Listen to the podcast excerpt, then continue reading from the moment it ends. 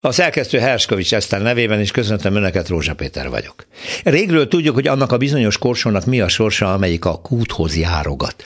És a magyar kormány kezd egy ilyen vészjósló úton korsóskodni. Mert hát különös hely ez a Magyarország. És ez feltűnt már a 20. század első felében a világ jobbik, mondhatnám, műveltebb, rátermettebb, felelősségteljesebb vagy előrelátóbb felének, hogy ez a nincsenek és a legek országa egyszerre. Akkor a tenger nélküli tengernagy, a király nélküli királyság persze inkább csak kis hercig, bár elég kicsinyes, hőzöngésnek látszott, amolyan kivagyiság ez, mondták sokan, és pesgő pohár után nyúltak. Ki hitte volna, hogy ez hagyományteremtő kor volt, és majd ismét lesz, ismét jő egy újabb rezsim, amelyik a nincsenek és a legek dihotómiájától begőzölve újra bohóc tréfaként tekint majd a politikára.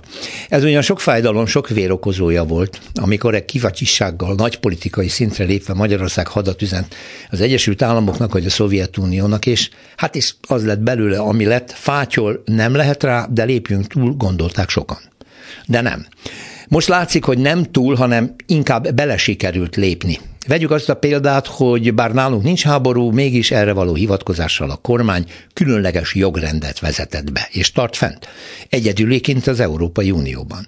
Nem a lengyelek, nem a finnek, akiknek több száz kilométernyi közös határa van a háború dulta Ukrajnával, illetve hát Fehér Oroszországgal, ott meg ráadásul a Wagner csoport terroristái is lopakodnak, de még csak nem is a tűzhöz valóban közel lévő Románia, hanem mi tartunk fent háborús vészhelyzetet.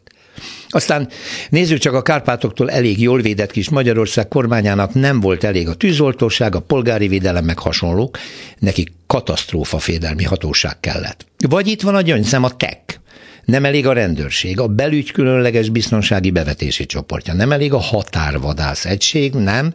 A közismerten terrorveszélyes magyar ugar védelmére külön állik felfegyverzett osztagot hozott létre, lényegében önmagának a kormányfeje. De az egykor ateizmusát és egyház ellenességét még a parlamentben is nyíltan vállaló miniszterelnök és csapata felkente magát, és vált a kereszténység legfőbb védelmezőjévé, és megalkotta az üldözött keresztények megsegítéséért felelős államtitkárságot, még kimondani is nagyon nehéz. No, ez már lassan a Guinness rekordok könyvébe kívánkozna, amennyiben oda ilyen bornírtságokkal be lehetne kerülni. Hát bár ki tudja. Meddig fokozható mindez? Azok után, hogy a migráns ellenes kormány szabadon engedte a jogerős börtönbüntetéseket töltő külföldi állampolgárságú embercsempészeket, hát nincs igazán már mit mondani. Őrület, hová tart ez a szólásmondásban szereplő korsóra hajazó kormány. A különleges ország különlegességéhez hozzátartozik azonban még néhány további hajmeresztő dolog. Magyarország az Európai Unió tagjaként rendre és tudatosan megszegi az Unió alapszabályát. Magyarország az Európai Unió tagjaként nem vesz részt az Unió közös menekült politikájában. Ugyanígy egyre szorosabb kapcsolatot ápol az Unió ellenfeleinek számító Oroszországgal, Kínával és egyes hasonszörű államokkal. Magyarország a NATO tagjaként is folyamatosan együttműködik a NATO legnagyobb ellenfelének számító Oroszországgal és Kínával.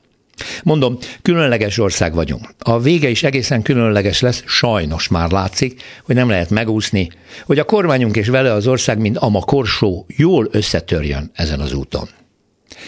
Ez itt az Esti Gyors, most jönnek a hírek, és utána kezdünk.